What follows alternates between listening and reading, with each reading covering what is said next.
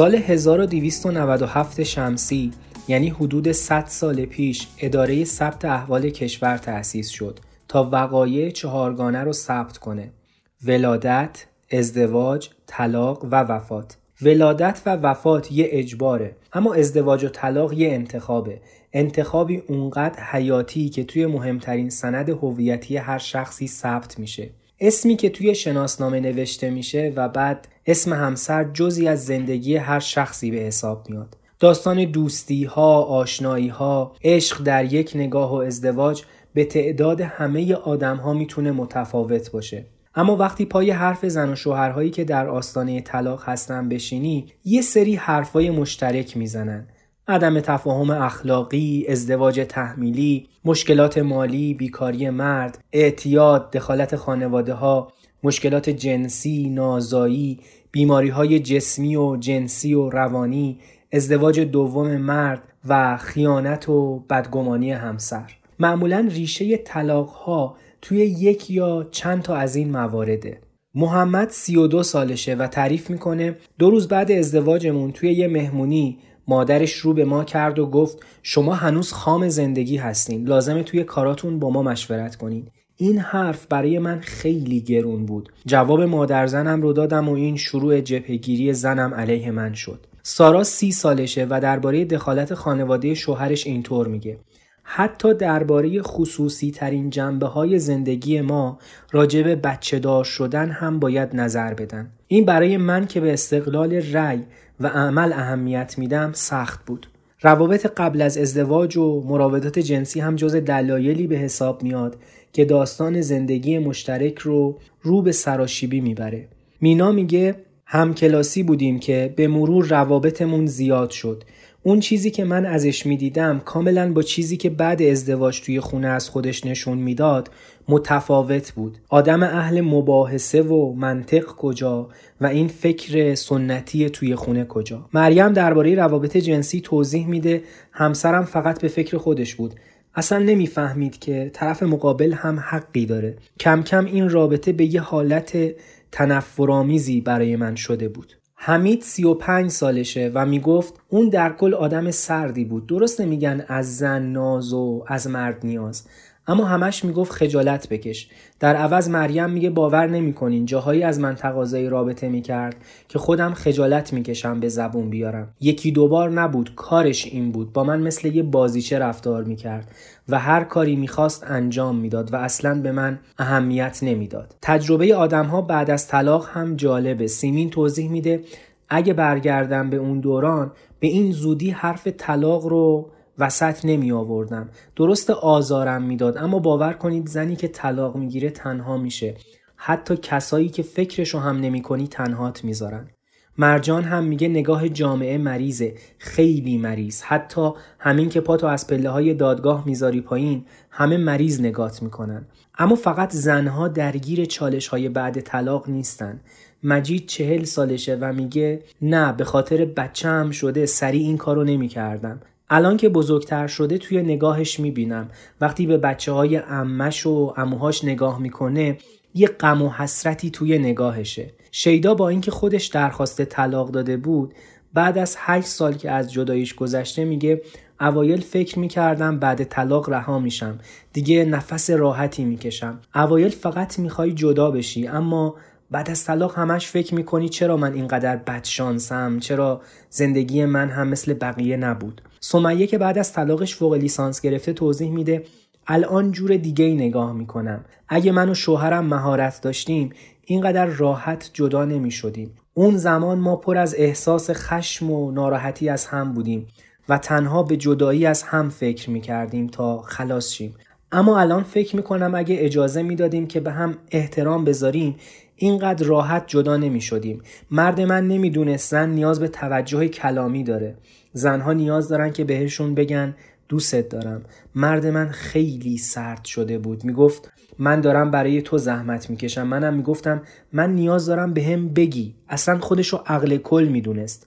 من بهش می‌گفتم پیش مشاوری روانشناسی بریم. اما انگار مردها این رو ضعف می‌دونن و خودشونو عقل کل حساب می‌کنن. در مقابل حمید معتقد من به عنوان یه مرد نیاز به احترام داشتم. زنم شخصیت منو پیش خانواده و بچه هام خورد می‌کرد. وقتی مردی غرورش بشکنه یعنی مرده. اما زنم درک نمی‌کرد. یه مرد شاید بعضی چیزها مثل تولد خانومش رو یادش بره اما دلیل نمیشه زن دنیا رو روی سرش بذاره. با این حال برای بعضی ها هم طلاق رهایی از اسارت یه نفر دیگه است و با طلاق می‌تونن زندگی جدیدی رو شروع کنن. فریدون درباره همین قضیه میگه طلاق رهایی از این زندگی نکبتباره. با این زندگی هم خودم و هم خانومم اسیر همیم. من با طلاق هم خودم هم زنم رو آزاد می‌کنم. پس چه لزومی داره مثل دو نفر توی یه خونه بمونیم؟ من زندانبان زنم هستم و اونم زندانبان من.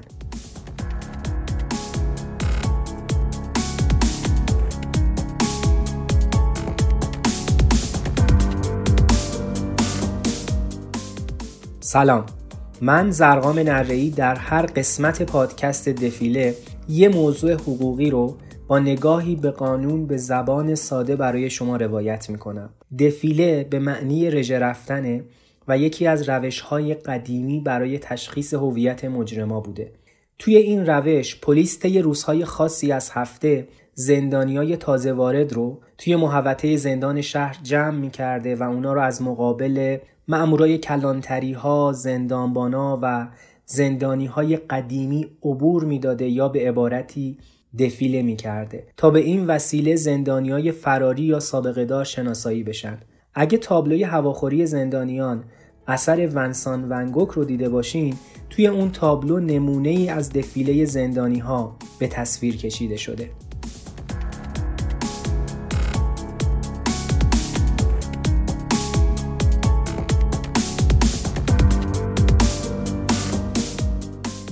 این هفتمین قسمت پادکست دفیله است که اواخر بهمن ماه 1398 شمسی منتشر میشه. توی این قسمت می‌خوایم درباره دو تا از مهمترین وقایع زندگی هر شخص حرف بزنیم یعنی ازدواج و طلاق.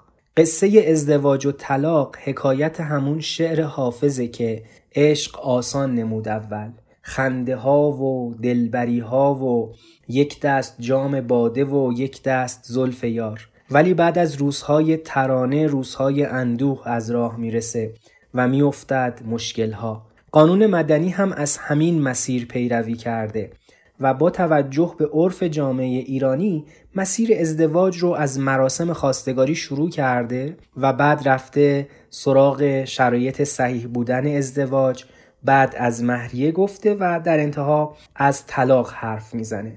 ما هم توی این اپیزود از همین مسیر پیروی می‌کنیم و توضیح میدیم که توی این مهمترین تصمیم زندگی باید حواسمون به چه موارد حقوقی و قانونی باشه.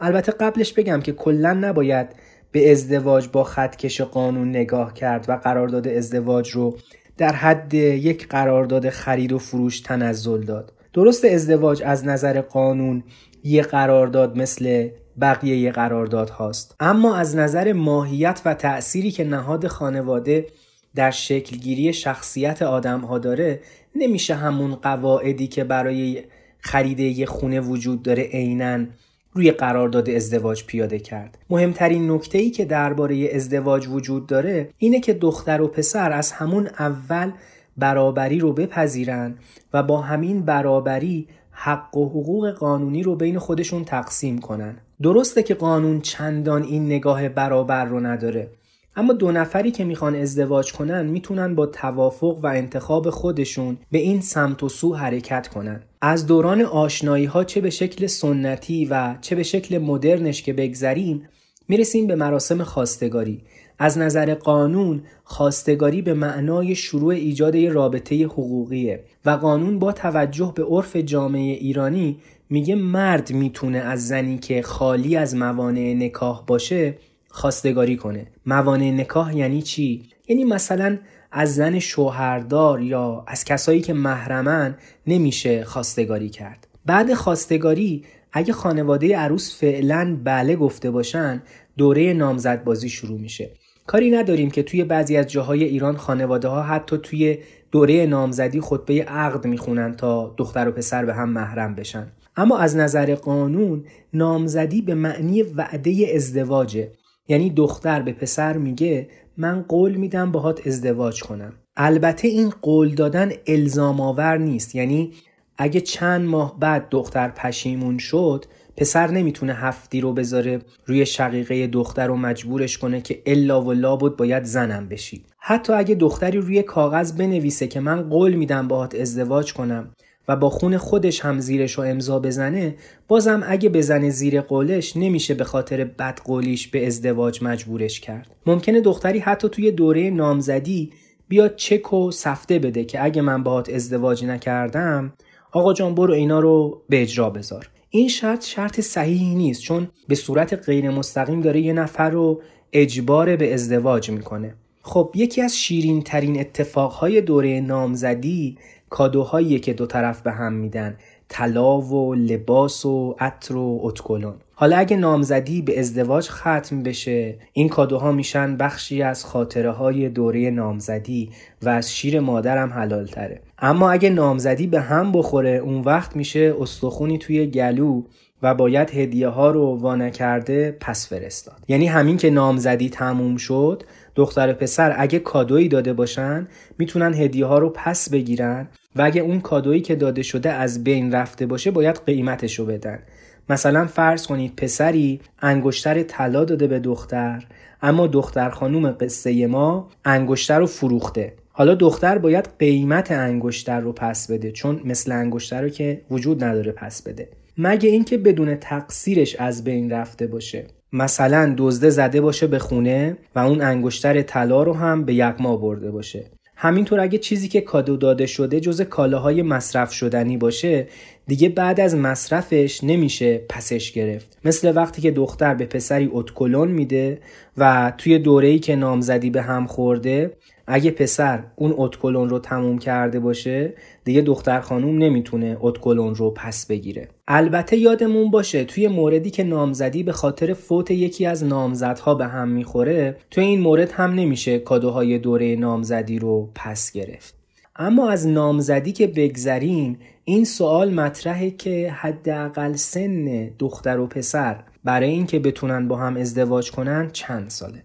سن قانونی ازدواج برای دختر 13 سال و برای پسر 15 ساله. حالا آیا تعیین این حداقل سن معنیش اینه که اگه دختری مثلا سنش زیر 13 سال باشه یا پسری سنش زیر 15 سال باشه یعنی این دوتا نمی‌تونن ازدواج کنن؟ خب جوابش واضحه. نه اصلا اینطور نیست. دختر و پسری که سنشون زیر 13 یا 15 ساله اونا هم می‌تونن ازدواج کنن. منتها ازدواج اونا دو تا شرط داره اول اینکه پدرشون راضی به ازدواج باشه و دوم اینکه دادگاه خانواده هم تشخیص بده که با توجه به سن و سال کم دختر یا پسر ازدواج کردن به مسلحتشونه خاطرتون باشه تابستون امسال فیلم عقد یه دختر بچه 9 ساله با یه پسر 28 ساله توی فضای مجازی دست به دست می‌شد. ماجرا از این قرار بود که توی یکی از شهرهای بهمهی استان کهگیلویه و بویرحمت مراسم عقد برگزار میشه و بعد انتشار فیلم مراسم عقد کلی سر و صدا و اعتراض چه از جانب مردم و چه از جانب برخی مسئولین به پا شد.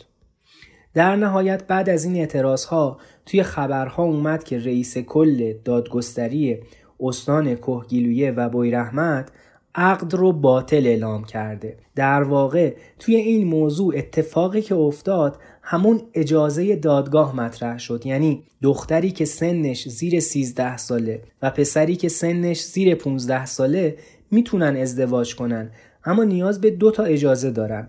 هم اجازه پدر و هم اجازه دادگاه. حتی اگه پدر اجازه بده اجازه دادگاه هم شرطه. پس اگه دادگاه به هر نحوی متوجه ازدواج زیر سن قانونی بشه و تشخیص بده که ازدواج زیر سن قانونی به مسلحت دختر یا پسر نیست می‌تونه عقد رو باطل اعلام کنه. خب پسر بعد از اینکه 15 سال شمسی رو رد کرد دیگه نه نیاز به اجازه پدر داره و نه نیاز به اجازه دادگاه. خودش می‌تونه بره پی زن و زندگی و عروسش رو بدون مداخله هیچکی انتخاب کنه. اما در مورد دختر بعد از 13 سال هنوز یه شرط دیگه وجود داره. دختر اگه باکره باشه ازدواجش به رضایت پدر یا پدر بزرگ پدریش بستگی داره. یعنی دختر باکره نمی‌تونه بدون اجازه پدر یا جد پدریش ازدواج کنه. البته اجازه پدر باید یه دلیل منطقی داشته باشه نه اینکه مثلا بگه من از قیافه پسر خوشم نمیاد. یا مثلا مثل بعضی از خانواده ها بگه خانواده پسر خانواده با اصل و نسبی نیستن و به ما نمی‌خورن و از این حرفا. حالا اگه پدری اومد و همچین حرفی زد دختر دلباخته و عاشق و شیدا باید چیکار کنه؟ اینجا دختر می‌تونه بره یه دادخواست ثبت کنه و توی دادخواستش پسری که می‌خواد باش ازدواج کنه رو معرفی کنه و توضیح بده که پدرش به دلایل غیر منطقی مانع ازدواجش میشه. دادگاه خانواده هم جلسه رسیدگی تشکیل میده و حرفای اون دختر و پسر رو میشنوه و میزان مهریه رو هم با توافق طرفین تعیین می‌کنه. بعد اگه دادگاه تشخیص بده که واقعا دختر و پسر دارن حرف حساب می‌زنن. و پدر قصه ما این وسط علکی داره موش می‌دونه و مخالفت می‌کنه رأی صادر می‌کنه. و دختر با این رأی دادگاه می‌تونه بره دفتر ثبت ازدواج و ازدواجش رو ثبت کنه. با توجه به شرایطی که در مورد ازدواج دختر باکره گفتیم شرط مهم برای اینکه اجازه پدر از بین بره داشتن بکارته. بنابراین اگه دختری ازدواج کنه و بکارتش رو از دست بده دیگه برای ازدواج بعدی نیازی به اجازه پدرش نداره. حتی اگه بکارت دختر در نتیجه رابطه غیر از ازدواج یا رابطه نامشروع از بین بره باز هم نیازی به اجازه پدر نیست. حالا با همین شرط بکارت اگه دختری ازدواج کنه و به هر دلیلی بکارتش رو از دست نده و ازدواجش منحل بشه چون همچنان باکره است پس باز هم نیاز به اجازه پدر داره. البته قانون فقط اجازه پدر رو شرط دونسته و اگه پدر یا پدر بزرگ پدری در قید حیات نباشن در این صورت نیازی به اجازه هیچ کسی نیست و حتی مادر یا برادر هم نمی‌تونه دخالتی داشته باشه. چون قانون این حق رو فقط برای پدر به رسمیت شناخته. نظرتون در رابطه با ازدواج دختر خانم ها بدون اجازه پدر چیه؟ تحت یه شرایط خاصی اگه این شرط برداشته بشه که حتما باید پدر اجازه بده به نظر من مشکلی نداره. مثلا اینکه اگه یه شرایطی باشه که پدر عقل درست حسابی نداشته باشه یا اعتیاد داشته باشه اونجا اون دختر حق داره که خودش سرنوشتش رو انتخاب کنه. اصلا در مورد پسرام همینه. به نظر من خب بچه مثلا یه بچه 17 ساله چرا خودش بتونه تنهایی همینجوری ازدواج بکنه. مثلا در مورد بچه های 15 سالم وقتی الان می‌تونن ازدواج بکنن تو قانونمون داریم این خب نباید کلا داشته باشه. قانون خوبیه. بخوایم بگیم اجازه پدر به خاطر اینه که چون خیلی احساسی برخورد می‌کنه طرف مقابل شاید عقلانی انتخاب نکنه. به خاطر همین می‌گفتن اجازه پدر. احترام گذاشتنه. اون اگه بخواد که احترام به پدر مادر نظر پدر مادرش. احترام نظاره همون بهتر که بره سوی زندگی خودش. هر مشکلی هم پیش بیاد خودش مسئوله. طبق قانون با هر کسی نمیشه ازدواج کرد. ازدواج فقط بین دو غیر همجنس امکان پذیره و عقد دو تا مرد یا دو تا زن اول اینکه اصلا قابل ثبت نیست و دوم اینکه این رفتار جرم به حساب میاد و ممکنه مجازات شلاق یا حتی توی بعضی موارد اعدام باشه.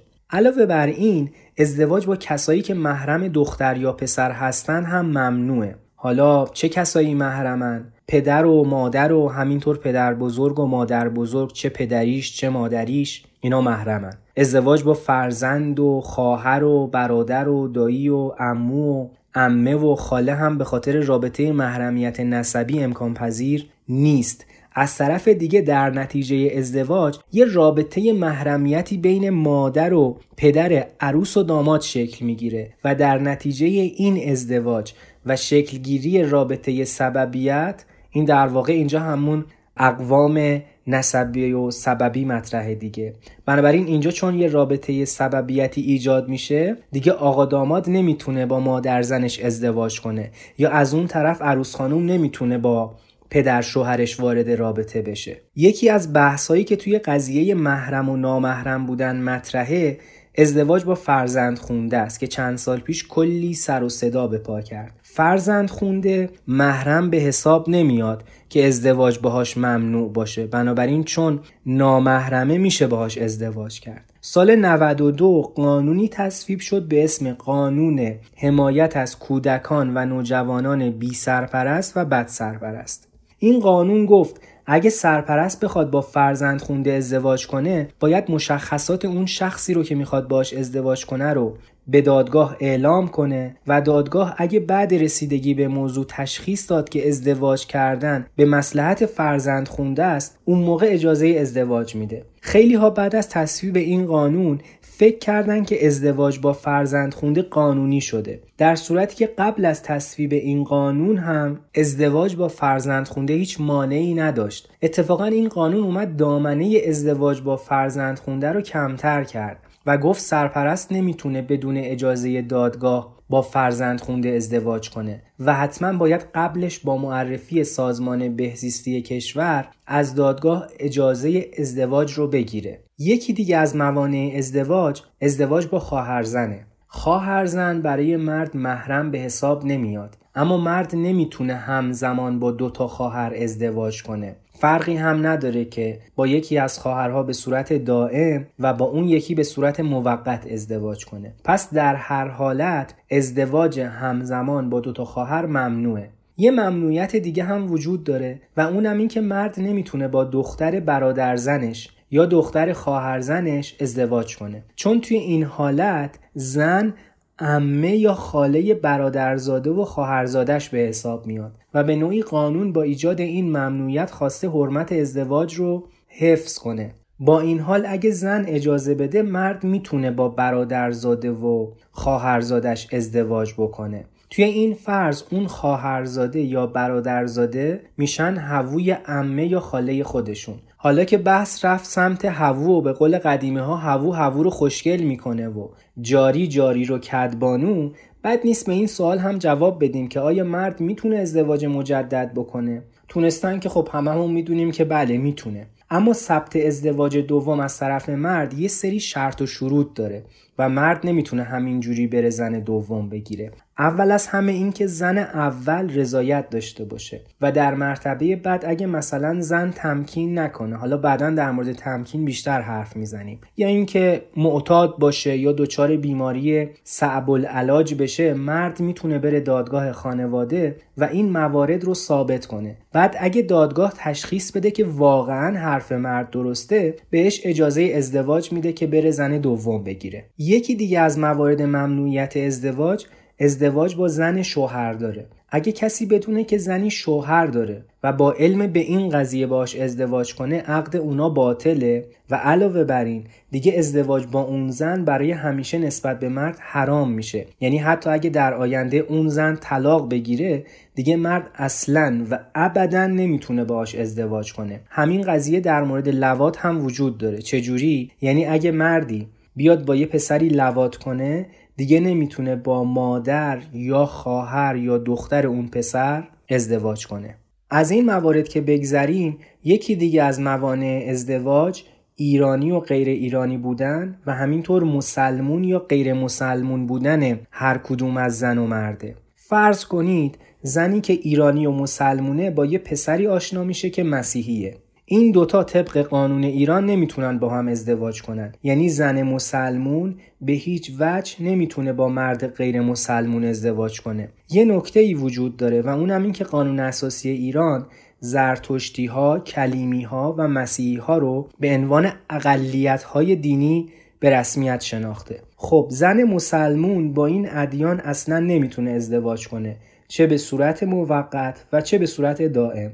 اما مرد مسلمون می‌تونه با زنی که پیرو و اقلیت های دینیه ازدواج موقت و نه دائم داشته باشه. در هر حال این استثناء فقط و فقط برای مرد وجود داره اما در هیچ صورتی زن و مرد مسلمون نمی‌تونن با زن و مرد کافر ازدواج کنن. یعنی زن و مرد مسلمون در هیچ صورتی نمی‌تونه با یه آدم لایک یا بودایی یا سایر ادیانی که پیامبر اونها از نظر اسلام به رسمیت شناخته نشده ازدواج کنه. خب تا اینجا متوجه شدیم که زن مسلمون در هیچ صورتی نمی‌تونه با مرد غیر مسلمون ازدواج کنه. حالا ممکنه یه زن ایرانی و مسلمون تعطیلات عید رفته باشه ترکیه و اونجا با یه پسر ترک که از غذا مسلمونم هست آشنا شده باشه در این حالت هیچ مانعی برای ازدواج این دو گل نوشکفته وجود نداره چون هم زن مسلمونه و هم مرد مسلمونه اما توی این حالت هم یه ممنوعیت اداری و سیاسی دیگه وجود داره اون ممنوعیت چیه؟ اون ممنوعیت اینه که زن ایرانی باید بره وزارت کشور و از وزارت کشور تقاضای صدور پروانه زناشویی کنه. بعد اینکه وزارت کشور تحقیقات لازم رو انجام داد و به این نتیجه رسید که آقا داماد ترکیه‌ای ما همه جوره شایستگی پذیرفته شدن در یک خانواده ایرانی رو داره با صدور پروانه زناشویی اجازه ازدواج میده. شاید این سوال براتون پیش بیاد که اگه این فرایند اداری طی نشه و دختر ایرانی بدون پروانه زناشویی با مرد خارجی ازدواج کنه چه اتفاقی میافته؟ ازدواج بدون پروانه زناشویی باعث باطل شدن عقد نمیشه. یعنی عقد ازدواج اونها عقد ازدواج درست و صحیحیه. و در هر حال اگه مابقی شرایط قانونی وجود داشته باشه ازدواج اونا کاملا صحیح و درسته. اما مرد خارجی که بدون پروانه زناشویی با دختر ایرانی ازدواج کرده ممکنه به تا پنج سال حبس محکوم بشه. اینجوری آقا داماد از سر سفره عقد باید مستقیم بره زندان و ماه اصل رو آب خنک بخوره. سرکار خانم لطیفه از انگلستان. جناب آقای وحیدپور سوال فرستادن. مرد مسلمانی با یک خانم عیسوی ازدواج کرده و صاحب چهار فرزند هستند. اما خانم هنوز به دین اسلام مشرف نشده. از نظر شرعی چه حکمی متوجه این مرد مسلمان هست؟ ازدواج مرد مسلمان با زن غیر مسلمان. اگر به صورت ازدواج دائم باشه که فکر می‌کنم به همین صورت بله اینطوری ولی نگفتن ولی دیگه چهار فرزند ازشون دارن. به صورت ازدواج دائم باشه فتوای اکثر آقایون فقها این است که جایز نیست. اکثر آقایون فقها میفرمان. ازدواج دائمی با زن غیر مسلمان گرچه اون زن غیر مسلمان اهل کتابه. الان ایشون گفتن دیگه مسیحی بله. عیسوی یعنی مسیحی. بله. و اهل کتاب دیگه. کتاب آسمانی داره. معتقد به خداست ولی به صورت عقد دائم جایز نیست. بنابر فتوای مشهور فقها اکثر فقها. بله اندکی از فقها برخی از آقایون اونا میفرمان اشکالی نداره. اما اگر ازدواج موقت می بود بله اون رو همه آقایون میفرمان مانعی نداره. ازدواج موقت با زن که مسلمان نیست ولی اهل کتابه اون رو اشکال نمی‌کنه. حالا که دختر و پسر از هم خوششون اومده با اجازه بزرگترا بریم سر اصل مطلب. وقتی توی مراسم خواستگاری حرف از اصل مطلب میشه یعنی که خانواده ها می‌خوان درباره مهریه چک و چونه بزنن. اول از همه یادمون باشه که هر چیزی رو نمیشه به عنوان مهر تعیین کرد. بلکه مهریه باید چیزی باشه که از نظر عرف جامعه مالیت داشته باشه. یعنی به عنوان مال قبولش بکنن و توی بازار اونو خرید و فروش کنن. بنابراین تعیین یک کیلو پوست پیاز یا دو کیلو بال مگس و مواردی از این دست که ارزش اقتصادی نداره نمیشه به عنوان مهری ازش استفاده کرد. و علاوه اینایی که با عشق و علاقه دست و پا و چشمشون رو مهر زن می‌کنن این شرط هم باطله. چون یه شرط نامشروع به حساب میاد و ضرر رسوندن به بدن از نظر قانون پذیرفته نیست. در واقع اگه ازدواج رو به عنوان یک قرارداد در نظر بگیریم مهریه یکی از شرطهای این قرارداد به حساب میاد. چطور ما وقتی می‌خوایم یه ماشین بخریم شرط می‌کنیم پولو کی و کجا بدیم ماشین رو کی تحویل بدیم کی سند بزنیم کی فک پلاک کنیم و مواردی از این دست. ازدواج هم از نظر حقوقی یه قرارداده که میشه در دل این قرارداد یه سری شرط گذاشت که اصطلاحا بهش میگن شروط ضمن عقد. حالا اگه ما اومده باشیم و ضمن قرارداد ازدواج سکه، خونه، زمین یا هر مال مشروع دیگه رو به عنوان مهریه تعیین کرده باشیم این اموال در مالکیت زن قرار می‌گیره و زن هر وقت دلش خواست می‌تونه مهریش رو بگیره. چون مهریه اندل مطالبه است و نه اندل استطاعه. یعنی به محض مطالبه زن مرد باید پرداخت کنه و ربطی به این نداره که مرد بگه من الان پول ندارم یا توانایی پرداختشو ندارم. روی همین حساب که مهریه ماله پس اگه زنی مهریش رو نگیره و بعدش مثلا بمیره بعد از ازدواج مهریش به ارث می‌رسه. همونطور که مثلا خونه و ماشینش به ارث می‌رسه. و کسایی که وارث زنن می‌تونن مهریه رو از مرد مطالبه کنن. قانون هیچ محدودیتی برای میزان مهریه نذاشته.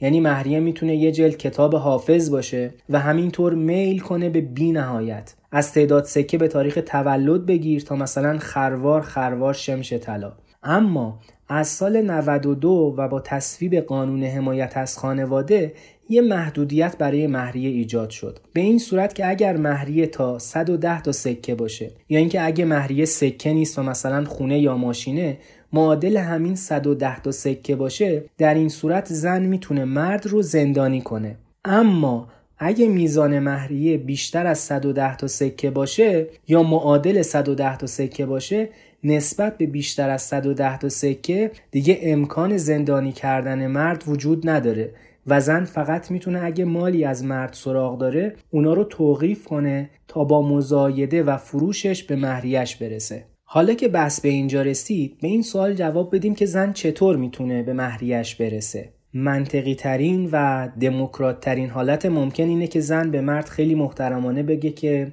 آقای محترم لطفا مهریم رو بده. و مرد هم خیلی محترمانه تر مهریه زنش رو دو دستی تقدیم کنه. اما خب توی اکثر موارد قضیه به همین سادگی ها هم نیست. گرفتن مهریه هیچ ربطی به طلاق نداره و زن و شوهر می‌تونن خیلی خوش و خورم با هم زندگی کنن و زن هم به مرد بگه که مهریم رو بده.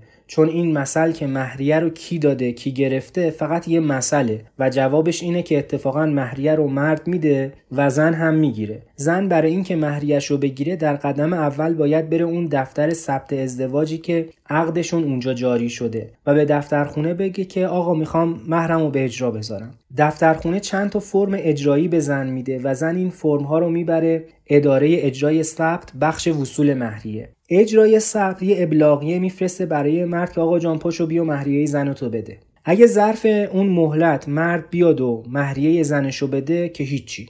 اما اگه مرد توجهی به ابلاغیه نکرد زن می‌تونه مرد رو ممنوع خروش کنه و بعدش اگه مالی از مرد سراغ داره اونا رو توقیف کنه.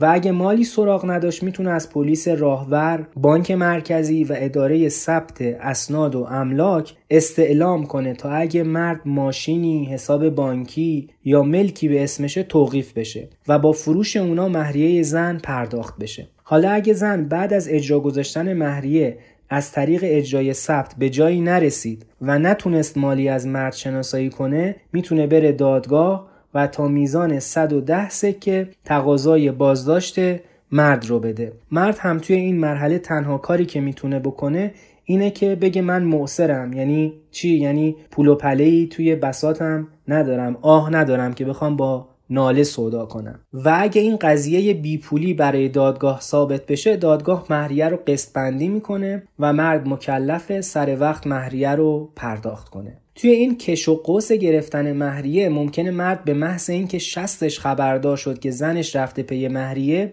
بیاد و به شکل سوری ملک و اموالش رو منتقل کنه به اسم یه نفر دیگه. تا اینجوری زن نتونه اموال رو توقیف کنه. اگه مرد اموالش رو به خاطر فرار از دادن مهریه منتقل کنه کار زن کمی سختتر میشه. چون توی این حالت زن باید بره دادگاه و از مرد شکایت کنه که این آقا برای فرار از دادن مهریه اموالش رو عمدن منتقل کرده. دادگاه اگه قانع بشه که واقعا مرد برای فرار از مهریه دست به همچین کاری زده نقل و انتقال هایی که مرد انجام داده رو باطل اعلام می‌کنه و مهریه زن رو از اون اموال بهش میده. حالا یه سوال دیگه. آیا اصلا میشه بدون تعیین مهریه ازدواج کرد؟ هرچند که باید اصولا موقع عقد در خصوص نوع و میزان مهریه توافق کرد. اما میشه مهریه رو هم مسکوت گذاشت و دربارش حرفی نزد. اگه این اتفاق بیفته و مهریه زن تعیین نشه اون موقع دادگاه میاد بر اساس وضع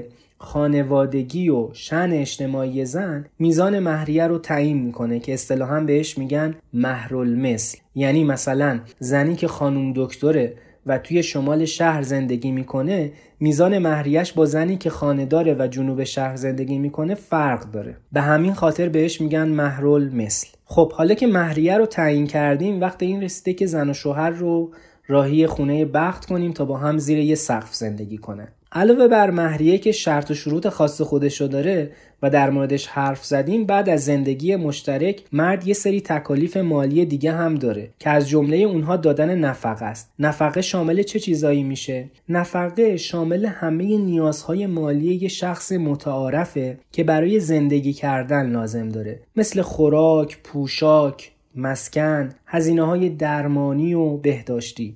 به علاوه تأمین کردن وسایل و تجهیزات زندگی هم جز تعهدات مرده. یعنی اینکه یه عرف رایجی وجود داره که زن و خانواده زن وظیفه تهیه جهیزیه رو دارن فقط یه عرفه و از نظر قانون جهیزیه یا همون وسایل زندگی مشترک رو مرد باید تهیه کنه. تازه اگه زنی موقعی که خونه پدرش بوده پرستار و خدم و حشم داشته آقای شوهر وظیفه داره همون امکانات رو برای زن مهیا کنه. البته تأمین این امکانات باید در حد متعارف باشه و نباید لزوما همه چیز لاکچری و خفن باشه. یعنی اگه زن توی خونه پدرش عادت داشته که لامبورگینی سوار بشه و لباساش مخمل و جواهر نشان باشه دیگه برای مرد تکلیفی برای فراهم کردن این چیزای لاکچری وجود نداره و باید در حد متعارف باشه.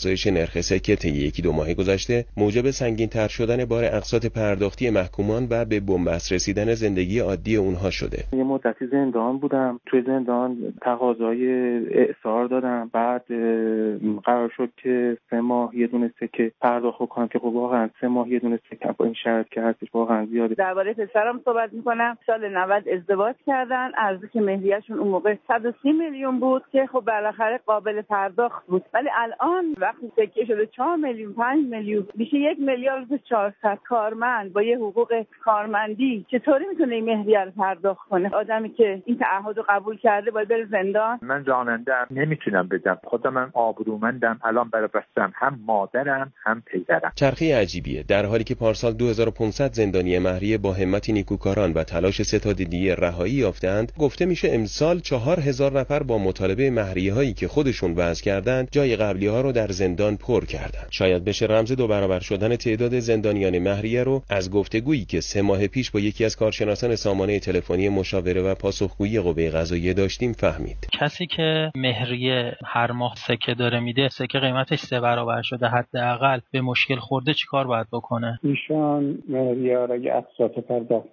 کنه به تقاضای طرف می‌تونه بازداشتش کنه. اون اقساط رو فعلا باید بده ولی از یه طرفی دادخواست میده. تقلیل اقساط اگر دادگاه توانست ثابت کنه که گران شده و در توانش نیست مثلا این مقدار رو پرداخت کنه وقت دادگاه ممکن کمش کنه. میگن دادگاه ها انقدر شلوغه که درخواست تعدیل یا کاهش اقساط رو دادگاه الان تا بخواید اقدام بکنید یک ماه طول می‌کشه. تو این یک ماه ممکنه اون خانم حکم جلبتون رو بگیره. یک ماه که شوخیه. حداقل سه چهار ماه طول می‌کشه.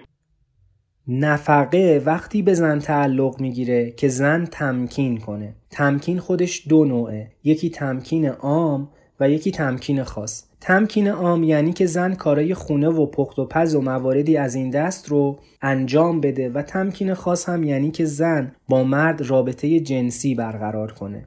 اگه زنی تمکین نکنه بهش میگن ناشزه. پس اگه زنی نوشوز کنه و تکالیف زناشویی رو انجام نده بهش نفقه تعلق نمی‌گیره. البته دقت داشته باشیم که نوشوز فقط باعث میشه که نفقه به زن تعلق نگیره. وگرنه که مهریه حتی اگه زن تمکین هم نکنه مرد موظف و مکلفه که در هر حال پرداخت کنه. از طرف دیگه اگه شوهری نفقه زنش رو پرداخت نکنه به مجازات حبس محکوم میشه. یعنی اگه زن به خاطر نپرداختن نفقه شکایت کنه علاوه بر اینکه دادگاه مرد رو مکلف می‌کنه که نفقه زن رو پرداخت کنه مرد ممکنه به خاطر همین نپرداختن نفقه به زندان هم محکوم بشه. از تکالیف مالی مرد که شامل مهریه و نفقه است و در موردش حرف زدیم که بگذریم قانون چند تا حق مهم رو داده به مرد. از جمله اینکه ریاست خانواده با مرده. حالا اثر ریاست شوهر بر خانواده چیا هستند اول اینکه زن می‌تونه با موافقت شوهرش از نام خانوادگی شوهرش استفاده کنه و این فقط حق زنه و نه اینکه زن مکلف باشه حتما. مثل بعضی از کشورهای اروپایی از نام خانوادگی همسرش استفاده کنه.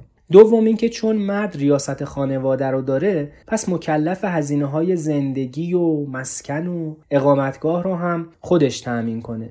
و به علاوه بگه که کجا زندگی کنیم یعنی انتخاب محل سکونت هم با مرده. سومین اثر ریاست مرد بر خانواده ولایت بر فرزندانه.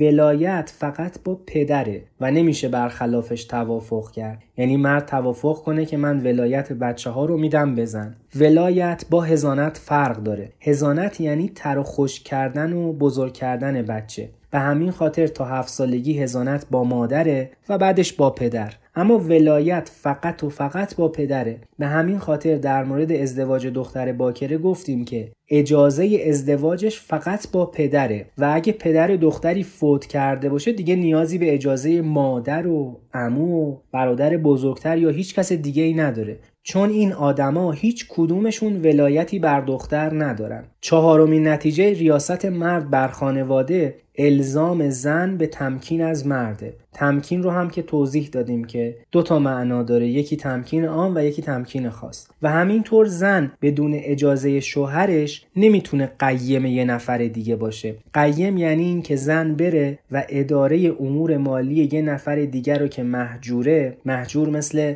آدمی که مجنونه یا کسی که آلزایمر داره و عقل معاش نداره رو به عهده بگیره. آخرین اثر ریاست مرد بر خانواده اینه که اجازه خروج زن از کشور منوط به اجازه شوهره و زنی نمی‌تونه بدون اجازه شوهرش از کشور خارج بشه. خب این مواردی که در موردش حرف زدیم جز حقوق قانونی مرد به حساب میاد. اما در مورد بعضی هاش میشه توافق کرد. خاطرتون باشه چند دقیقه قبل توضیح دادیم که ازدواج یه قرارداد به حساب میاد.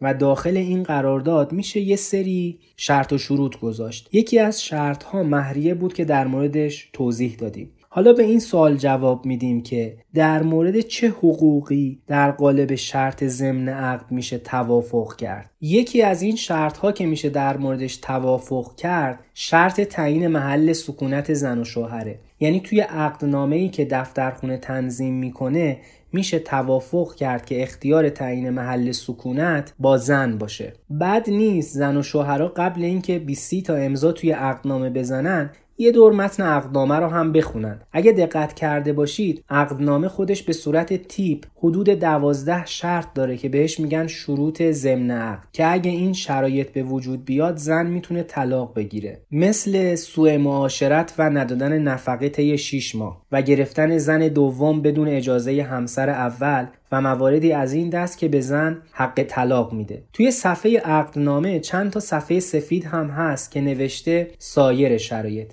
اکثر مواقع معمولا اگه زن و شوهر حرفی نزنن اون عاقد یا دفتر دار جلوی سایر شرایط می نویسه شرطی ندارد. بنابراین عروس و داماد اگه قبل از مراسم خطبه عقد با هم توافق کرده باشن می‌تونن یه سری شرط رو توی صفحات سفید بنویسن. از جمله مثلا شرط اشتغال شرط تحصیل شرط اجازه خروج از کشور و یا هر شرط دیگه ای که دختر و پسر با هم توافق دارن. مثل هزانت که ممکنه هر کدومشون توافق کنن هزانت قبل و بعد از هفت سالگی با اون یکی باشه. البته دقت داشته باشیم که در مورد شرط اشتغال و شرط تحصیل حتی اگه توی شرایط ضمن عقد هم نوشته نشده باشه باز مرد نمی‌تونه بی دلیل و بی جهد و علکی بگه که من اجازه کار کردن به زنم نمیدم. چون طبق قانون شوهر فقط در صورتی می‌تونه با کار کردن زنش مخالفت کنه که اون کار با مصالح خانوادگی منافات داشته باشه. توی پرونده ای زنی از شوهرش به خاطر اینکه اجازه کار بهش نمی‌داد شکایت کرد. دادگاه هم بعد از رسیدگی به این نتیجه رسید که مرد علکی و فقط به خاطر اینکه زن رو به قول قدیمی ها بچزونه بهش اجازه کار نمیده. و به همین خاطر حکم داد که زن می‌تونه بره سر کار. یه شرط دیگه هم به صورت تیپ و فرمت توی سند ازدواج وجود داره که معروف به شرط تنصیف دارایی یعنی نصف شدن دارایی. این شرط چی میگه؟ طبق این شرط بعد طلاق نصف دارایی مرد که بعد از ازدواج کسب شده به زن می‌رسه. منتها این شرط نصف شدن دارایی چند تا قید مهم داره. اول اینکه باید طلاقی وجود داشته باشه و تا زمانی که زن و شوهر خوش و خورم زندگی می‌کنن زن نمی‌تونه مدعی نصف مال شوهر بشه. دوم اینکه این طلاق باید به درخواست مرد باشه. پس اگه زن درخواست طلاق بده این شرط نصف شدن دارایی منتفی میشه. سوم اینکه طلاق ناشی از تخلف زن از وظایف همسری یا سوء اخلاق زن نباشه. و آخر اینکه شرط نصف شدن دارایی فقط شامل اموالی میشه که بعد از ازدواج به دست اومده و زن نمی‌تونه نسبت به اموالی که قبل از ازدواج در مالکیت مرد بوده ادعایی داشته باشه. خب حالا بریم سراغ یکی از مهمترین شرط های ازدواج که خیلی ها احتمالا درگیر اون هستن و اکثر دخترها دنبال اینن که این حق رو برای خودشون بگیرن و اون شرط حق طلاقه.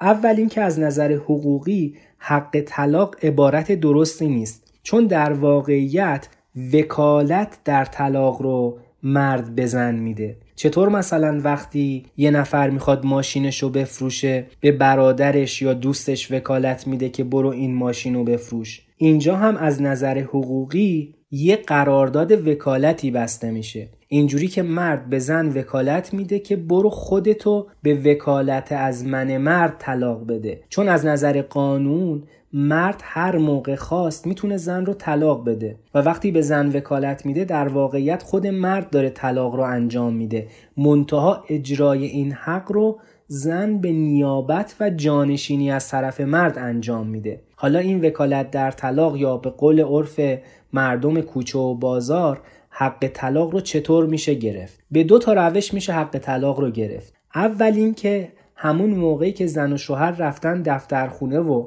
عروس خانوم مشغول چیدن گل و آوردن گلابه به عاقد بگن که وکالت در طلاق رو با تمام جزئیات توی سند ازدواج یا عقدنامه بنویسه. یا اینکه اگه اون موقع این کارو نکردن بعد ازدواجشون می‌تونن برن دفتر ثبت اسناد رسمی. دقت کنید که دفتر ثبت اسناد رسمی با دفتر ثبت ازدواج فرق می‌کنه. و مرد توی دفترخونه وکالت در طلاق رو بده بزن. وکالت در طلاق فقط در حد همین جمله نیست که آقای فلانی به خانم بهمانی وکالت در طلاق داد. بلکه این وکالت باید با تمام جزئیاتش نوشته بشه. به همین خاطر معمولا توصیه میشه که مردی که توی سند ازدواج حق طلاق داده بعدش زن و شوهر سر صبر برن دفتر اسناد رسمی و اونجا با جزئیات تمام و به صورت کامل وکالت در طلاق داده بشه. چون معمولا اکثر مواقع وکالت در طلاق هایی که توی سند ازدواج نوشته میشه ناقصه. و وقتی زن بخواد روی این حق طلاقی که توی سند ازدواج نوشته شده اقدام کنه به نتیجه نمی‌رسه و دادگاه اون وکالت ناقص رو قبول نمی‌کنه. بنابراین بهتره که با تمام جزئیات و توی دفتر اسناد رسمی ثبت بشه. حالا که بحث به اینجا رسید دوباره برگردم به حرفای اول پادکست. یادتون باشه گفتیم که نهاد خانواده و ازدواج رو قرار نیست خیلی حقوقی بهش نگاه کنیم و مو رو از ماست بکشیم بیرون و همه چیز رو ببریم توی ترازوی قانون. ما در مورد شرط های ضمن عقد حرف زدیم تا بگیم که میشه حقهای ناشی از ازدواج رو برای زن و مرد برابر کرد. تا اینطوری زن و مرد از حقهای برابر برخوردار بشن. پس اگه پسری پذیرفت که این حقها رو به دختر بده از اون طرف دختر هم باید بپذیره که با رقمهای نجومی و مریخی نمیشه مهریه تعیین کرد. در این صورته که حق و حقوق قانونی تقریبا به شکل متعادل برای زن و شوهر ایجاد میشه و دو طرف با توازن بهتری می‌تونن وارد زندگی مشترک بشن. مثل محشید عصبانی بشه. مثل دبیری عصبانی بشه. نترس. از دشمنت نترس. همشون دست به دست هم دادن تو رو به کشتن بدن. ولی قبل از هر چیز باید تو رو لختت کنن. بدم نه گفتم نکنی نیا چرا نیا گوش کن. از صبح تا پدرم در اومده. اینو تا اونو تا. یه کاری کنم که از پرداخت مهریه و نفقه راحت شد من که قبول می‌کنم. باید به اعصاب دختر نشید اون این باید مواظب اعصابت باشی اعصاب کنترل کنی محشی ممکنه تو دادگاه برو تحقیق کنه بخواد تو رفتار می‌کنه مواظب باش مواظب باش هیچی یادش باشه کوچکتری عقل و عمل نداشته یا باید هر چی شما میگین دکترانه من قبول کنم حرف من سر حقوق زنه خواهش می‌کنم که حق طلاق با مرده زن حقی داره حق زن توی جامعه از همه جهت با پامال شده هیچ وقت نمی‌تونه تصمیم بگیره حتی راجع به طلاقش اما مرد هر وقت دلش خواست می‌تونه طلاق بده نه خانم ببینید زن مجبوره همیشه تا آخر عمرش با یه مرد عوضی و ناجور بسوزه و بسازه. نه خانم اینطور نیست ببینید در این عقدنامه شما 14 تا شرط هست که شوهر شما به شما وکالت بلا از دادی که اگه این 14 تا شرط رو یکشون اجرا نکنه شما می‌تونید از دادگاه تقاضای طلاق بکنید. از جمله مثلا ببینید جنون مرض غیر قابل علاجی داشته باشه اعتیاد داشته باشه ندادن نفقه. نفقه همش که خرجی نیست آقا همش پول نیست که. دادگاه هست اینجا بالاخره رسیدگی می‌کنه اگه شما حقی داشته باشید حتی به شما خواهند داد. ولی در لحظه آخر باز اون مرده که باید بیاد امضا کنه و طلاق بده. در بعضی موارد اگر دادگاه تشخیص بده که حق با شما هستن ممکنه حکم خیابی هم این آقا حالا خیابن یا حضورن هر چی فرق نمی‌کنه. آبرو ریزی نکن. من به این شرط دادگاه راه میدم که من صلح برقرار کنم. برای خودت آبروریزی نکن. اگه اینجا امضا نکنی باید نفقه رو بدی مهریه رو بدی. بعد به زور می‌برن پزشک قانونی معاینت کنم ببینن انونی یا نه. این چیه مزخرفات؟ چیه میگی؟ اصلا آقا منم که شاکیم. به من ظلم شده. آقای رئیس این خانوم این آقا فک و فامیلاشون دست به دست هم دیگه دادن که منو نابود کنن. پاسبان گذاشته سر محل که منو دستگیر کنن. انگار من جنایت کردم. حالا هم باید نفقهشو بدم هم خونه رو بدم هم مهریه رو بدم هم بچه رو بدم هم عمره رو بدم هم شرفمو بدم. چرا؟ چرا من نمی‌تونم طلاق بدم؟ نمی‌تونم. این این زن سهم منه حق منه عشق منه. من طلاق نمیدم. یا امضا کن کرک بکن. مثل فیلم های سینمایی یه فلشبک بزنیم به گذشته. ما تا اینجای پادکست توضیح دادیم که قانون چندان پایبند برابری حق و حقوق زن و شوهر نیست و یه سیستم آلا کلنگی داره. یعنی از یه طرف حقوقی رو میده به مرد و از اون طرف مهریه رو میده به زن و این سیستم ناخداگاه در دل خودش باعث ایجاد تبعیض میشه. و این زن و شوهرن که همون اول باید با هم در مورد این مسائل مذاکره و توافق کنن. بعد درباره خواستگاری و کادوهایی که دختر و پسر توی این دوره به هم میدن حرف زدیم و در ادامه رفتیم سراغ سن قانونی ازدواج و همینطور شرایط ازدواج دختر باکره بعد از 13 سالگی. همینطور توضیح دادیم که شرایط صحیح بودن ازدواج چیه و از کسایی که محرم و نامحرمن و ازدواج با فرزند خونده و ازدواج همزمان با دو خواهر و زن شوهردار و مواردی از این دست حرف زدیم. مضاف بر این در مورد ازدواج ایرانی ها با غیر ایرانی ها و همینطور افرادی که مسلمون نیستن هم گفتیم و در آخر در مورد مهریه و نفقه و همینطور شروط ضمن عقد یعنی حق مسکن، حق هزانت، شرط تحصیل، شرط اشتغال، شرط تنصیف یا نصف شدن دارایی و وکالت در طلاق حرف زدیم. خب حالا بعد از تمام مسائل حقوقی که در مورد ازدواج وجود داشت می‌رسیم به یکی از تلخترین لحظه های زندگی مشترک. یعنی لحظه ای که زن یا شوهر یا هر دوشون به این نتیجه رسیدن که به قول شهاب حسینی توی فیلم درباره الی یه پایان تلخ بهتر از تلخی بی پایانه. طلاق فقط یکی از روش های تموم کردن قرارداد ازدواج به حساب میاد. علاوه بر طلاق قرارداد ازدواج رو میشه فسخ هم کرد. یعنی تحت یه شرایطی مرد حق فسخ داره و تحت یه شرایطی زن حق فسخ داره. از جمله مواردی که زن حق فسخ داره اینه که مرد بدون آلت تناسلی باشه یا مرد اصلا میل جنسی نداشته باشه که قانون به مردی که میل جنسی نداره بهش میگه انن از طرفی اگه زن هم یه سری مشکلات در آلت تناسلیش داشته باشه که مانع رابطه جنسی بشه یا اینکه از دو چشم مثلا نابینا باشه یا زمینگیر باشه در این شرایط مرد می‌تونه قرارداد ازدواج رو فسخ کنه. همینطور دیوانه شدن یا جنون هم به هر کدوم از زن و شوهر حق فسخ میده. علاوه بر طلاق و فسخ یه روش دیگه هم باعث تموم شدن قرارداد ازدواج میشه و این مورد فقط مختص ازدواج موقت یا به قول عرف کوچه و بازار سیغ است. توی ازدواج موقت همین که مدتش تمام شد قرارداد ازدواج هم به انتها می‌رسه.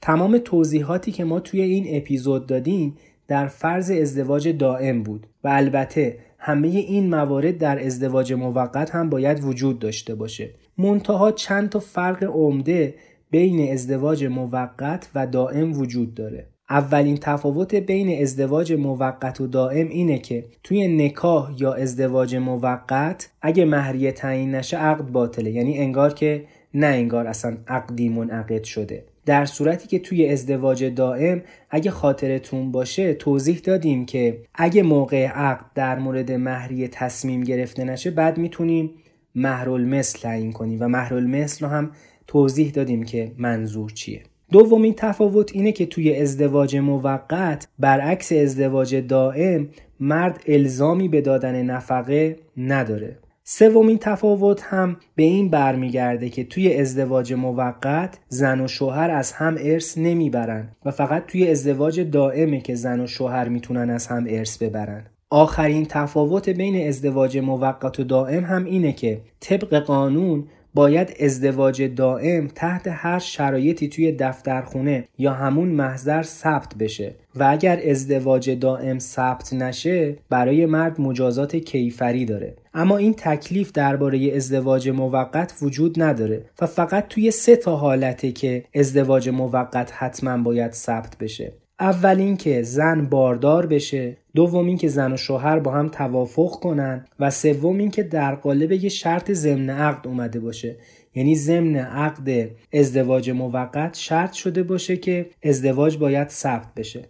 پس اگه این شرایط وجود نداشته باشه دیگه تکلیفی هم به ثبت ازدواج موقت نیست. خب از بحثمون دور نشیم. داشتیم توضیح می‌دادیم که قرارداد ازدواج به سه روش تموم میشه. یا طلاق یا فسخ یا تموم شدن مدت. که این آخری فقط به ازدواج موقت اختصاص داره. در مورد فسخ و تموم شدن مدت یه توضیحی دادیم. حالا بریم سراغ طلاق. برعکس فسخ که هم زن و هم مرد توی یه شرایط خاصی می‌تونستن قرارداد ازدواج رو منحل کنن طلاق فقط و فقط حق مرده و این امکان وجود نداره که مرد بتونه این حقش رو به یه نفر دیگه منتقل کنه. یادتون باشه توضیح دادیم که توی وکالت در طلاق زن به وکالت و جانشینی از مرد خودش رو مطلقه می‌کنه و به این معنی نیست که مرد حق طلاق رو داده بزن. علاوه بر وکالت در طلاق توی یه سری موارد خاص زن می‌تونه درخواست طلاق کنه. مثل اینکه شوهرش چهار سال قایب باشه و احد و ناسی هم از وجودش با خبر نباشه. یا در مواردی که شوهر نفقه نمیده یا بدون اجازه زنش رفته و زن دوم گرفته توی این موارد و همینطور شرطهای دوازدهگانه ای که توی سند ازدواج هست زن می‌تونه درخواست طلاق بده. اما واقعیت ماجرا اینجاست که دادگاه ها به درخواست طلاق از طرف زن خیلی سختتر رسیدگی می‌کنن و شرط اثبات اسر و حرج زن خیلی مشکل تره به همین خاطر زنی که مدعی شوهرش معتاده باید مدارک محکمه پسندی داشته باشه. مثل بستری بودن توی کمپ های ترک اعتیاد یا گواهی پزشکی قانونی. پس توی این موارد دادگاه صرفا زمانی به حرف زن گوش میده که زن دلایل محکم و قابل استنادی داشته باشه. جالبه توی پرونده ای مردی توی اتاق خواب و سالن دوربین فیلمبرداری نصب کرده بود و زن به خاطر نقض حریم خصوصیش دادخواست اسر و حرج میده. دادگاه هم استدلال زن رو در مورد نقض حریم خصوصی قبول می‌کنه و رفتار مرد رو در رابطه با نصب دوربین مصداق اسر و حرج می‌دونه. بنابراین همون طور که می‌بینید اسر و حرج می‌تونه با توجه به هر پرونده و هر کیسی متفاوت باشه و با ثابت شدنش زن می‌تونه دادخواست طلاق بده و اینجوری طلاق بگیره. خب از نظر قانون دو نوع طلاق وجود داره. یکی طلاق باین و یکی طلاق رجعی. طلاق رجعی یعنی اینکه شوهر می‌تونه تو دوره عده یا همون پریود که یه مدت زمانی مشخصی داره به زن رجوع کنه و دوباره با هم زندگی کنن. اما توی طلاق باین دیگه امکان رجوع وجود نداره و همین که طلاق گرفتن زن و مرد به هم نامحرم میشن.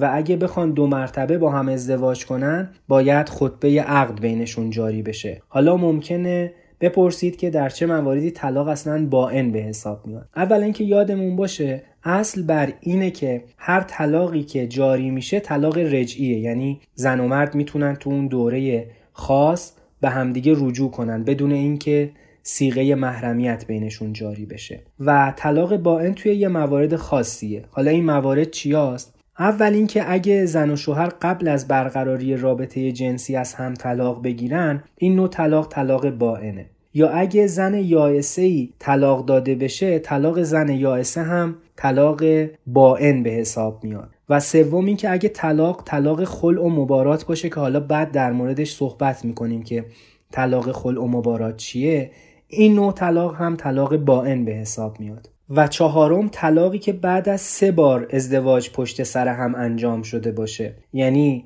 یه بار ازدواج کردن دوباره طلاق ازدواج طلاق ازدواج طلاق. بعدش دیگه اگر از, از هم طلاق بگیرن دیگه این طلاق طلاق باین به حساب میاد و دوباره باید سیغه محرمیت بینشون جاری بشه و نمی‌تونن به هم دیگه رجوع کنن تو دوره عده. پس همونطور که می‌بینید ما چیزی به عنوان طلاق توافقی نداریم. در واقع طلاق توافقی به شکل طلاق خل یا مبارات انجام میشه. حالا طلاق خل چیه؟ طلاق مبارات چیه؟ طلاق خل. خ لام عین. مبارات هم میم به الف ر الف ت. ت دو نقطه. طلاق خل زمانی اتفاق میفته که زن اونقدر از شوهرش کراهت داره و نسبت بهش چندش داره که میگه آقا جان محرم حلال جونم آزاد. محرم حلال جونم آزاد همون طلاق خلعه. یعنی زن میگه همه یا بخشی از محریم رو میبخشم و در مقابل مرد بیاد منو طلاق بده. حتی زن می‌تونه بگه بیشتر از مهریه هم به مرد میدم تا بیاد طلاقمو بده. یعنی اگه مهریش 110 تا سکه است بگه 150 تا سکه به مرد میدم و طلاق می‌گیرم. اینجا زن با بخشیدن مهریه می‌خواد ثابت کنه اونقدر از مرد نفرت و کراهت داره که حتی حاضر پولی هم به مرد بده و از زندگی مشترک فرار کنه. در مقابل طلاق خل طلاق مبارات وجود داره. توی طلاق مبارات زن و مرد جفتشون از هم متنفرن و از نظرشون طرف مقابل چندشاور و حال به هم زنه. یعنی هر دو نمی‌خوان ریخت هم رو ببینن. توی طلاق مبارات هم زن باید همه یا بخشی از مهریش رو ببخشه. اما برعکس طلاق خل توی طلاق مبارات زن نمی‌تونه بیشتر از مهریه ببخشه. یعنی فقط تا اون سقف مهریه می‌تونه ببخشه. در صورتی که توی طلاق خل گفتیم که زن می‌تونه بیشتر از مهریه هم ببخشه یا اصطلاحا بذل کنه. بنابراین با این توضیحات طلاق توافقی چون یا از جنس طلاق خلعه یا از جنس طلاق مبارات پس طلاق باین به حساب میاد و به همین خاطر امکان رجوع وجود نداره و اگه زن و شوهر بخوان دوباره ازدواج کنن نمی‌تونن با یه ماچ و بوسه سر و ته ماجرا رو هم بیارن بلکه باید دوباره مرد از زن خواستگاری کنه و بعدش برن سیغه ازدواج بخونن. خب حالا این سوال پیش میاد که چطور باید درخواست طلاق رو ثبت کرد؟ در حال حاضر قبل از ثبت طلاق زن و شوهر باید به مراکز مشاوره سازمان بهزیستی برن. فرقی هم نداره که طلاق از طرف زن باشه یا از طرف مرد و یا طلاق توافقی باشه. در هر صورت زن و مرد باید 45 روز به مراکز مشاوره یا کلینیک های مددکاری برن. نوبتدهی مراکز مشاوره هم اینطوریه که زن و شوهر باید به سامانه تصمیم به آدرس زمان بهزیستی مراجعه کنند و بعد از ثبت اطلاعاتشون به جلسات مشاوره دعوت میشن. اگه بعد جلسات مشاوره زن و شوهر روی همو ببوسن و با هم سازش کنن که پرونده بایگانی میشه و تمام. اما معمولا توی اکثر مواقع زن و شوهر پاشونو می‌کنن توی یک کفش و با هم توافق نمی‌کنن. در این صورت پرونده مشاوره به دفتر خدمات الکترونیک قوه قضایی فرستاده میشه تا پروسه دادخواست طلاق به جریان بیفته. پس بعد از پشت سر گذاشتن خانه اول که همون مشاوره است اگه زن یا مرد یا هر دوشون بخوان درخواست طلاق بدن توی خانه بعدی باید برن دفتر خدمات الکترونیک قوه قضاییه و دادخواست طلاق ثبت کنن. اگه زن بخواد به وکالت از مرد درخواست طلاق بده باید وکالتنامه طلاق رو پیوست دادخواستش کنه. و اگه به خاطر موارد اسر و حرج مثل اعتیاد و سوء رفتار و ضرب و شتم یا هر مورد دیگه ای می‌خواد درخواست طلاق بده باید تمام دلایل و مستنداتی که مربوط به درخواستش میشه رو زمینه دادخواستش کنه. بعد از ثبت دادخواست از طریق دفاتر خدمات الکترونیک قوه قضاییه تمام ابلاغ داخل سامانه سنا میاد و اینطور میشه متوجه شد که دادگاه چه روزی رو برای جلسه رسیدگی تشکیل داده. بعد از اینکه دادگاه تشکیل جلسه داد و حرفای زن و شوهر رو شنید اقدام به صدور حکم می‌کنه. دادگاه توی حکم طلاقی که صادر می‌کنه علاوه بر حکم طلاق درباره شروط ضمن عقد هم تصمیم گیری می‌کنه. توضیح دادیم که شروط ضمن عقد شامل چه چیزایی میشه. مثلا درباره نصف شدن اموال مرد یا اگه شرط هزانت وجود داشته باشه درباره اینا هم تصمیم گیری می‌کنه. علاوه بر این تکلیف جهیزیه، مهریه، نفقه و اجرت المثل ایام زوجیت رو هم تعیین می‌کنه. حالا اجرت المثل ایام زوجیت یعنی چی؟ یعنی که زن توی مدتی که با شوهرش زندگی می‌کرده کارای خونه رو مفت و مجانی انجام نمی‌داده. گرچه که یه عرف رایجی وجود داره توی ایران که خب معمولا زنها این کارها رو به صورت رایگان انجام میدن. بنابراین اگر معلوم بشه که کارهای خونه رو زن مفت و مجانی انجام نمی‌داده دادگاه تعیین می‌کنه که کارایی که زن توی خونه برای شوهر انجام می‌داده قیمتش چقدره و پول اون رو حساب می‌کنه و شوهر مکلف اونو پرداخت کنه. بنابراین مرد علاوه بر اینکه باید جهیزیه زن رو پس بده باید نفقه و مهریه زن رو هم بهش بده. همینطور باید اجرت کارهایی که زن توی مدت زناشویی انجام داده رو هم پرداخت کنه. منتها اگه زن بگه که کارهای خونه رو مفت و مجانی انجام دادم دیگه مرد از پرداخت این اجرت هم معاف میشه. البته اگه زن تو دوره ای که با مرد داره زندگی می‌کنه و تو دوره زناشویی پول دیگه ای هم خرج کرده باشه و بعد بیاد بگه که آقا مثلا من این پول رو همین جوری رایگان و مفت ندادم اون پول رو هم می‌تونه بعدا مطالبه کنه اگر اثبات کنه که به صورت رایگان به مرد و خرج زندگی مشترکشون نکرده. البته این وسط یادمون باشه که دادگاه فقط حکم طلاق رو صادر می‌کنه و اجرای سیغه طلاق با دفترخونه ثبت طلاقه همونطوری که دفترخونه ثبت ازدواج داریم. بعد از صدور حکم طلاق زن و شوهر 6 ماه فرصت دارن که برن دفترخونه و طلاقشون رو ثبت کنن. این که از اوایل بهمن ماه امسال یه بخشنامه ای صادر شد که طلاق سهمیه بندی شد داستانش برمیگشت به همین ثبت طلاق توی دفترخونه ها ماجرا از این قرار بود که یه سری دفترخونه که نزدیک دادگاه بودن آمار ثبت طلاقشون خیلی بالا بود و به نسبت همین آمار ثبت بالای طلاق درآمدشون هم بیشتر بود. این بخشنامه که از پنج بهمن امسال اجرایی شد گفت هر دفترخونه می‌تونه در طول یک سال یه تعداد خاصی طلاق ثبت کنه. مثلا توی تهران سالانه هر دفتر ثبت طلاق می‌تونه 182 تا طلاق ثبت کنه. و اگه به طلاق 183 برسه زن و مرد باید به یه دفترخونه دیگه مراجعه کنن که هنوز سهمیهشون پر نشده. البته از این ماجرا بگذریم که مبنای این آمار و این رقم ها چی بوده؟ شاید ممکنه تعداد آمار طلاق در یک سال بیشتر بشه و در یک سال کمتر بشه. در هر حال اگر ایده این بخشنامه این بوده که آمار طلاق رو بیاره پایین با این کارها قطعا نمیشه آمار طلاق رو پایین آورد. همونطور که با بخشنامه و دستورالعمل هم نمیشه آدمها رو ترغیب و تشویق به ازدواج کرد.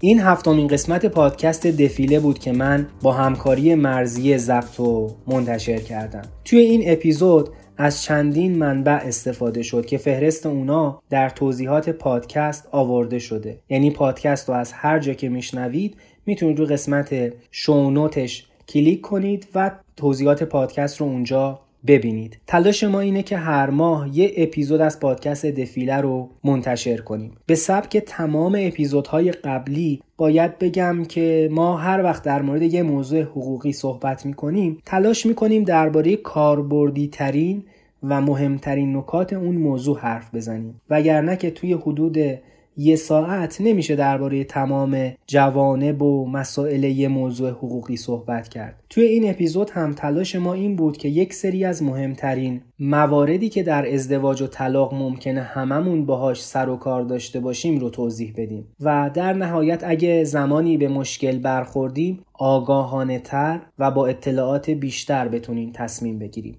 امیدوارم که این قسمت دفیله برای شما مفید بوده باشه و به دانشتون اضافه کرده باشه. بی نهایت از شما سپاسگزارم که ما رو میشنوید و به بقیه هم معرفی می‌کنید. معرفی کردن شما بهترین کمک برای ماست و ما هر چقدر شنونده بیشتری داشته باشیم امیدوارتر میشیم که جامعه ما چقدر بیشتر نسبت به حقها و حقوق قانونی خودش آگاه و آگاه تر میشه و خب چه چیزی بهتر از شهروند آگاه به حق و قانون؟ در پایان از شما که تا انتها به ما گوش کردید بسیار ممنونم و امیدوارم توی این روزهای آخر سال حال دلتون خوب باشه و با حال خوب سراغ شب عید برید.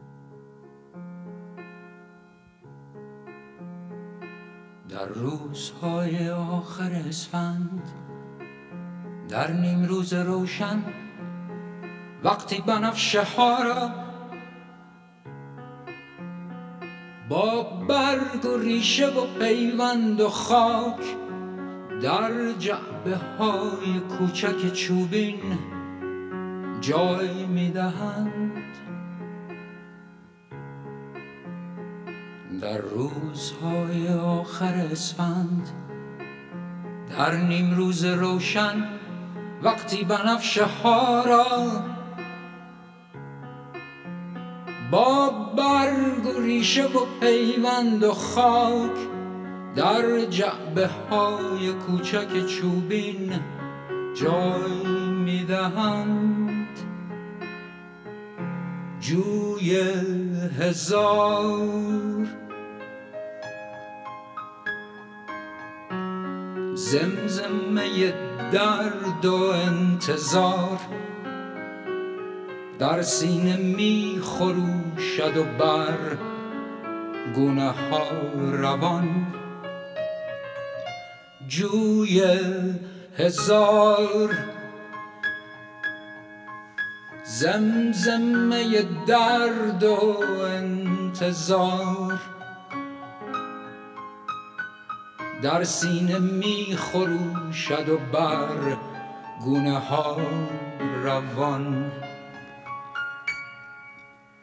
ای کاش آدمی وطنش را همچون بنفشه ها می‌شد با خود ببرد. هر کجا که خواست